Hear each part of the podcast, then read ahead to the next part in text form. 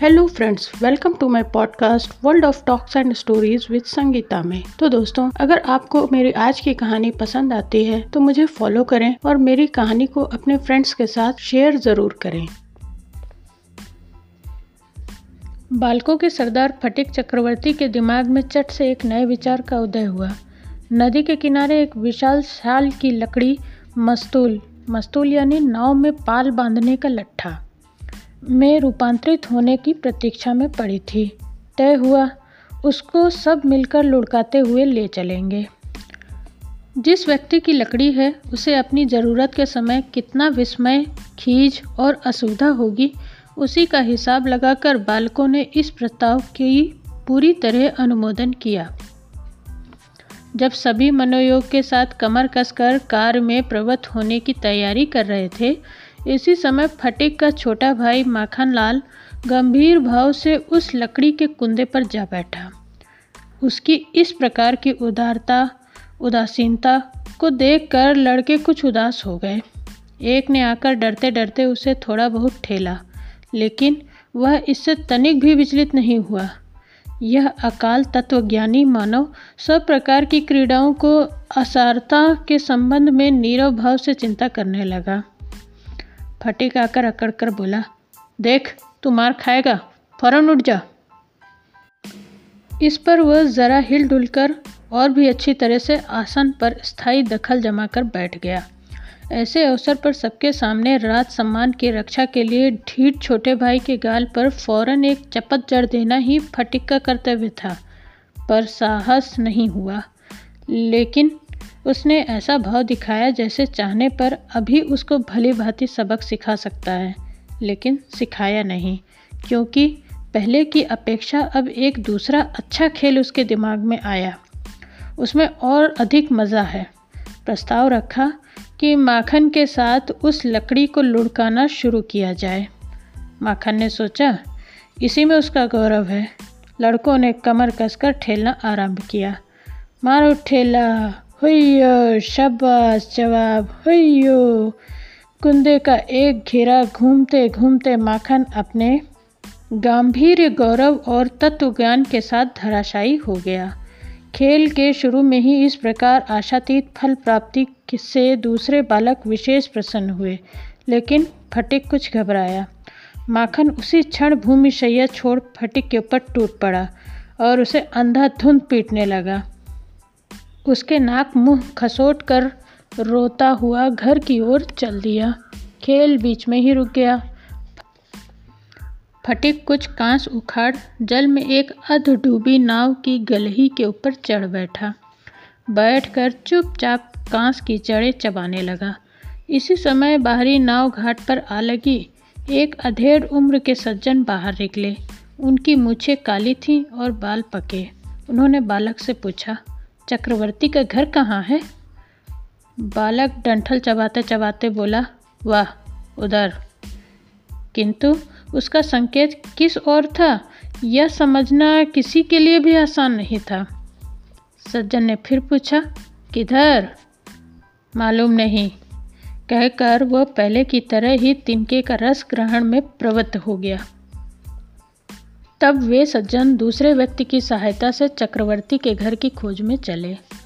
तुरंत बाघा बागदी ने आकर कहा, फटिक भैया, माँ बुला रही है?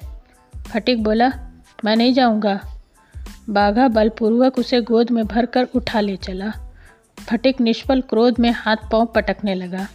फटिक को देखते ही उसकी माँ आग्निमूर्ति होकर बोली, फिर तूने माखन को मारा फटिक ने कहा, नहीं मारा नहीं है। फिर झूठ बोल रहा है। कभी मारा भी है? माखन से पूछो। माखन से पूछने पर माखन ने अपनी पहली शिकायत का समर्थन करते हुए कहा हाँ मारा है। फिर फटिक से और सहा नहीं गया। तेज़ी से जाकर माखन को कस कर चपत जमाते हुए कहा, फिर छूट माँ ने माखन का पक्ष लेकर फटिक को बड़े वेग से झचकोरा और उसकी पीठ पर ज़ोरों से दो तीन थप्पड़ जड़ दिए। फटिक ने माँ को ढकेल दिया। माँ ने चिल्लाकर कहा, अरे, तूने मेरी देह पर हाथ उठाया? इसी समय अधेड़ सज्जन ने घर में प्रवेश करते हुए कहा, तुम लोगों ने क्या आफत मचा रखी है? फटिक की माँ आश्चर्य और आनंद से अभिभूत हो बोली, अरे भैया, तुम कब आए? कहते हुए झुककर प्रणाम किया। बहुत दिन हुए भैया पश्चिम की ओर काम करने चले गए थे। इसी बीच फटिक की माँ की दो संतानें हुई। वे काफ़ी बड़ी हो गईं। उसके पति की मृत्यु हुई। लेकिन इस बीच एक बार भी भैया से मिलना नहीं हुआ। आज बहुत दिनों बाद घर लौटकर विशंबर बाबू अपनी बहन से मिलने आए हैं। कुछ दिन बड़े समारोह में बीते। अंत में विदा के एक दो दिन पूर्व विशंबर बाबू ने अपनी बहन से बच्चों की पढ़ाई लिखाई एवं मानसिक विकास के विषय में पूछा। उत्तर में फटिक का कहना न मानना, बदमाशी, पढ़ाई में अरुचि, माखन का शांत, सुशील स्वभाव और विद्यानुराग का विवरण सुना। उनकी बहन ने कहा, फटिक ने मुझे बहुत परेशान कर रखा है। यह सुनने के बाद विशंबर बाबू ने प्रस्ताव किया कि वे फटिक को कलकत्ते ले जाकर अपने पास रख उसकी शिक्षा की व्यवस्था करेंगे। विधवा बहन इस प्रस्ताव पर सहज ही राज़ी हो गई। फटिक से पूछा, क्यों रे? तू मामा के साथ कलकत्ते जाएगा? फटिक उछल कर बोला, जाऊँगा। हालाँकि फटिक को भेजने में माँ को आपत्ति नहीं थी, क्योंकि उनके मन में हमेशा यह आशंका बनी रहती थी कि यह किसी दिन माखन को पानी में ढकेल न दे। या उसका सिर ही न फोड़ दे। पता नहीं कौन सी दुर्घटना न घटा बैठे। तथापि फटिक क्या जाने में ऐसा आग्रह देख वे कुछ दुखी हुई। कब जाना है? किस समय जाना है? आदि पूछते समय मामा को उसने हैरान कर दिया। उत्साह के कारण उसे रात में नींद भी नहीं आती। अंत में जाते समय आनंद की उदारतावश अपनी मछली पकड़ने की बंसी, पतंग, लट्टू, सब कुछ माखन को पुत्र पौत्रादि क्रम से पूरे अधिकार से दे दिया। कलकत्ता में मामा के घर पहुंचकर सबसे पहले उसका मामी के साथ परिचय हुआ। मामी इस अनावश्यक परिवार वृद्धि से मन ही मन विशेष संतुष्ट हुई हूँ, ऐसा नहीं कह सकते। अपने तीन बच्चों के साथ वे अपने ढंग से घर गृहस्थी जमाए बैठी थी। इसके बीच सहसा एक तेरह साल के अपरिचित अशिक्षित गंवई लड़के को ला उपस्थित करने पर एक विप्लव की संभावना दिख पड़ी। विशंभर की उम्र इतनी हो आई, पर समझदारी जरा भी नहीं बढ़ी। विशेष रूप से तेरह चौदह वर्ष के लड़के के समान दुनिया में दूसरी बला नहीं। उसकी ना तो शोभा ही है, ना वह किसी काम में ही आता है। किसी में स्नेह का उद्रेक भी नहीं करता। उसका संग सुख भी विशेष वांछनीय नहीं। उसके मुँह से बालकों सी बचकानी बातें नखरेबाजी बड़े बड़ों जैसी बातें बुजुर्गी और मुँह खोलना ही वाचालता मानी जाती है। वह भी सब समय मन ही मन अनुभव करता कि दुनिया में कभी भी वह ठीक से खप नहीं पाता है। इसलिए अपने अस्तित्व के विषय में हमेशा लज्जित और क्षमा प्रार्थी बना रहता है, बल्कि इस आयु में ही स्नेह के लिए किंचित अतिरिक्त आकुलता मन में उत्पन्न होती है। इस समय यदि वह किसी सहृदय व्यक्ति से स्नेह या सख्य प्राप्त कर सके तो उसके हाथ अपने को बेच देता है। किंतु उसे स्नेह करने का कोई साहस नहीं करता, क्योंकि सामान्य लोग इसे प्रेशर देना समझते हैं। इसलिए उसका चेहरा और भाव बहुत कुछ लावारिस बाजारू कुत्ते जैसा हो जाता है। इसलिए ऐसी हालत में मात्र ग्रह छोड़ दूसरा कोई भी अपरिचित स्थान बालक के लिए नरक जैसा होता है। चारों ओर का स्नेह शून्य विराग पग पग पर उसे कांटे के समान चुभता है। मामी की स्नेह विहीन आँखों में वह एक कुग्रह के समान खटकता रहा है। यही बात फटिक को सबसे अधिक खलती है। अचानक मामी उसे कोई काम करने को कहती तो वह जितना ज़रूरी है, मन की मौज में उससे कहीं अधिक काम कर लेता। आखिर जब मामी उसके उत्साह को टोकती हुई कहती, बहुत हो गया। उसमें अब तुम्हें हाथ नहीं लगाना है। तुम अब अपने काम में मन लगाओ, जाओ, जाकर पढ़ो। तब उसकी इस मानसिक उन्नति के प्रति मामी के इस प्यार के अभाव को वह अत्यंत निष्ठुर अविचार मानता है। घर में ऐसा अनादर, उस पर चैन की सांस लेने की कोई जगह नहीं। दीवारों के बीच अटके पड़े बार बार उसे गाँव की याद आती। एक बड़ी सी पतंग को लेकर सा सा शब्द के साथ उड़ाते फिरने वाला वह मैदान में, तायरे, नायरे नायरे, ना। ऐसा मज़ा कहीं नहीं कहीं नहीं कहीं नहीं। के साथ चिल्लाते और ऊँचे स्वर में स्वरचित रागिनी अलापते आवारा घूमने फिरने वाला। वह नदी का किनारा, दिन में जब तब छलांग मार कर तैरने वाली वह सकरी नदी। वे सब साथी संगाती, धमा चौकड़ी की छूट, और सबसे बढ़कर वह अत्याचारिणी, अविचारिणी माँ। उसके निरुपाय चित्त को रात दिन आकर्षित करते रहते जानवर के समान एक प्रकार का अस्पष्ट स्नेह, केवल पास जाने की एक अंध चाह, केवल न देख पाने की एक अव्यक्त व्याकुलता, गोधुली बेला में मात्र हीन पछड़े के समान केवल एक आंतरिक माँ माँ का क्रंदन, उस लज्जित, शंकित, शीर्ण दीर्ण असुंदर बालक के अंतर में बार बार आलोड़ित होता। स्कूल में ऐसा निर्बोध और लापरवाह बालक दूसरा नहीं था। कोई बात पूछने पर मुँह बाए ताकता रहता। मास्टर जब मारना शुरू करते, तब बोझ से लदे फंदे, थके मांदे गधे के समान वह चुपचाप सब कुछ सहता रहता। जब लड़कों के खेल की छुट्टी होती, तब खिड़की के पास खड़े हो दूसरे के घरों की छतों को देखता रहता। जब उस दोपहर की धूप में किसी के छत पर एक दो लड़के लड़कियाँ किसी खेल के बहाने क्षण भर के लिए दिख जाते तो उसका चित्त अधीर हो उठता।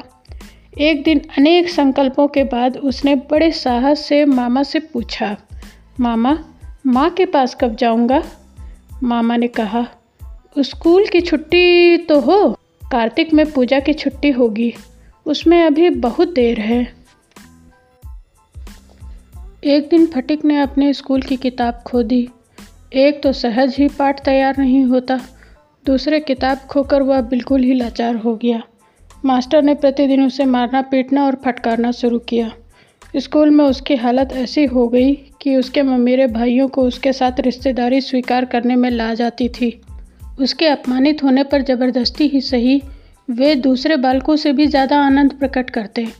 असह मालूम होने पर एक दिन फटिक ने मामी के पास जाकर अत्यंत अपराधी के समान कहा, मेरी एक किताब खो गई है। मामी ने होठों के किनारों पर नाराज़गी की रेखा खींचते हुए कहा, ठीक ही हुआ। मैं तुम्हें महीने में पाँच बार किताब नहीं खरीद के दे सकती। फटिक कुछ बोले बिना लौट आया। एक दूसरे का पैसा बर्बाद कर रहा है, ऐसा सोचकर अपनी माँ से मन ही मन बहुत रूठ गया। अपनी हीनता और दैन्यबोध ने उसे मिट्टी में मिला दिया। स्कूल से लौटकर उसी रात में दर्द होने लगा और देह में कपकपी शुरू हुई। उसने समझ लिया कि बुखार आ रहा है। मामी, इस बीमारी को कैसे बिना वजह की अनावश्यक परेशानी मान बैठेंगी, इसे उसने अच्छी तरह समझ लिया।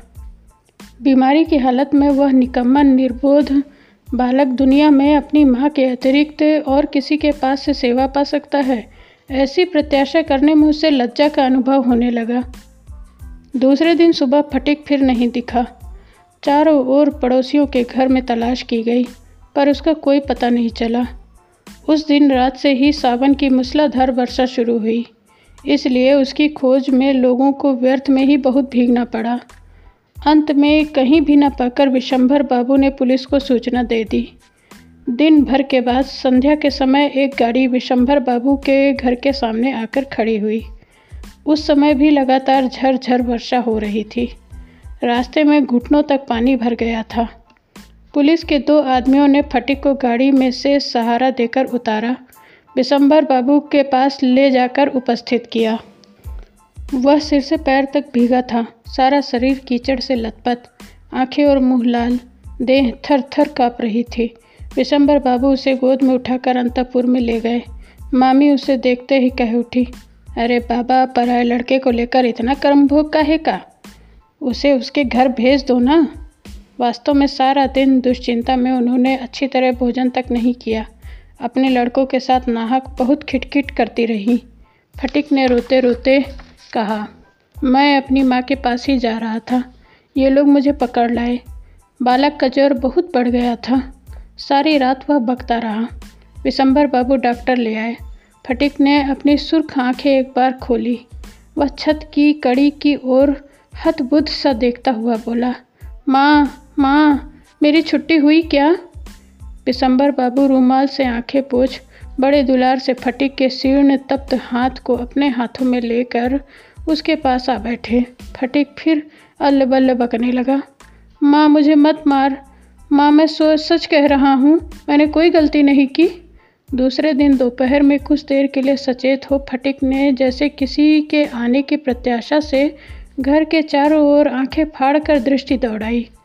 फिर निराश हो दीवार की ओर मुँह करके करवट लेकर लेट गया। विशंबर बाबू उसके मन के भाव को ताड़कर उसके कान के पास मुँह झुकाकर मृदु स्वर में बोले, फटीक, मैंने तेरी माँ को लिवाला ने आदमी भेजा है। दूसरा दिन भी बीत गया। डॉक्टर ने चिंतित उदास मुख से जता दिया, हालत बहुत ही खराब है। टिमटिमाते दीप के प्रकाश में विशंबर बाबू रोग शैया के पास बैठे प्रति क्षण फटिक की माँ की प्रतीक्षा कर रहे हैं। फटिक खलासियों के सुर में कहने लगा एक ब्याम मिलता नहीं दो ब्याम मिलता है ए, ए, ए, ए, नहीं। कलकत्ता आते समय कुछ रास्ता स्टीमर से तय करना पड़ा था। खलासी लोग मोटा रस्सा फेंक कर जिस सुर में पानी की गहराई नाप रहे थे फटिक अंड बंड बकता हुआ उसी का अनुकरण करता हुआ कातर स्वर में जल नापता अथा समुद्र में यात्रा कर रहा है। बालक रस्सी फेंक कहीं उसकी था नहीं ले पा रहा है। इतने में फटिक की माँ आंधी के वेग के समान कमरे में प्रवेश करते ही चिल्ला चिल्ला कर शोक मनाने लगी।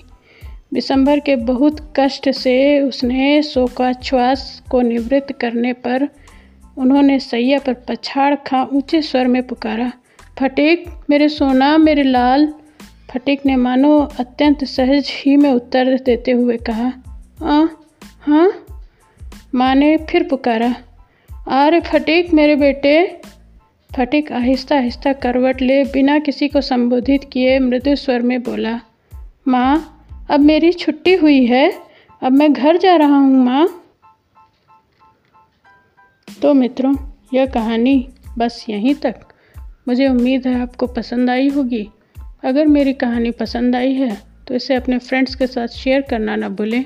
और मेरे चैनल को सब्सक्राइब ज़रूर करें। मिलते हैं जल्द एक नई कहानी के साथ। तब तक के लिए धन्यवाद।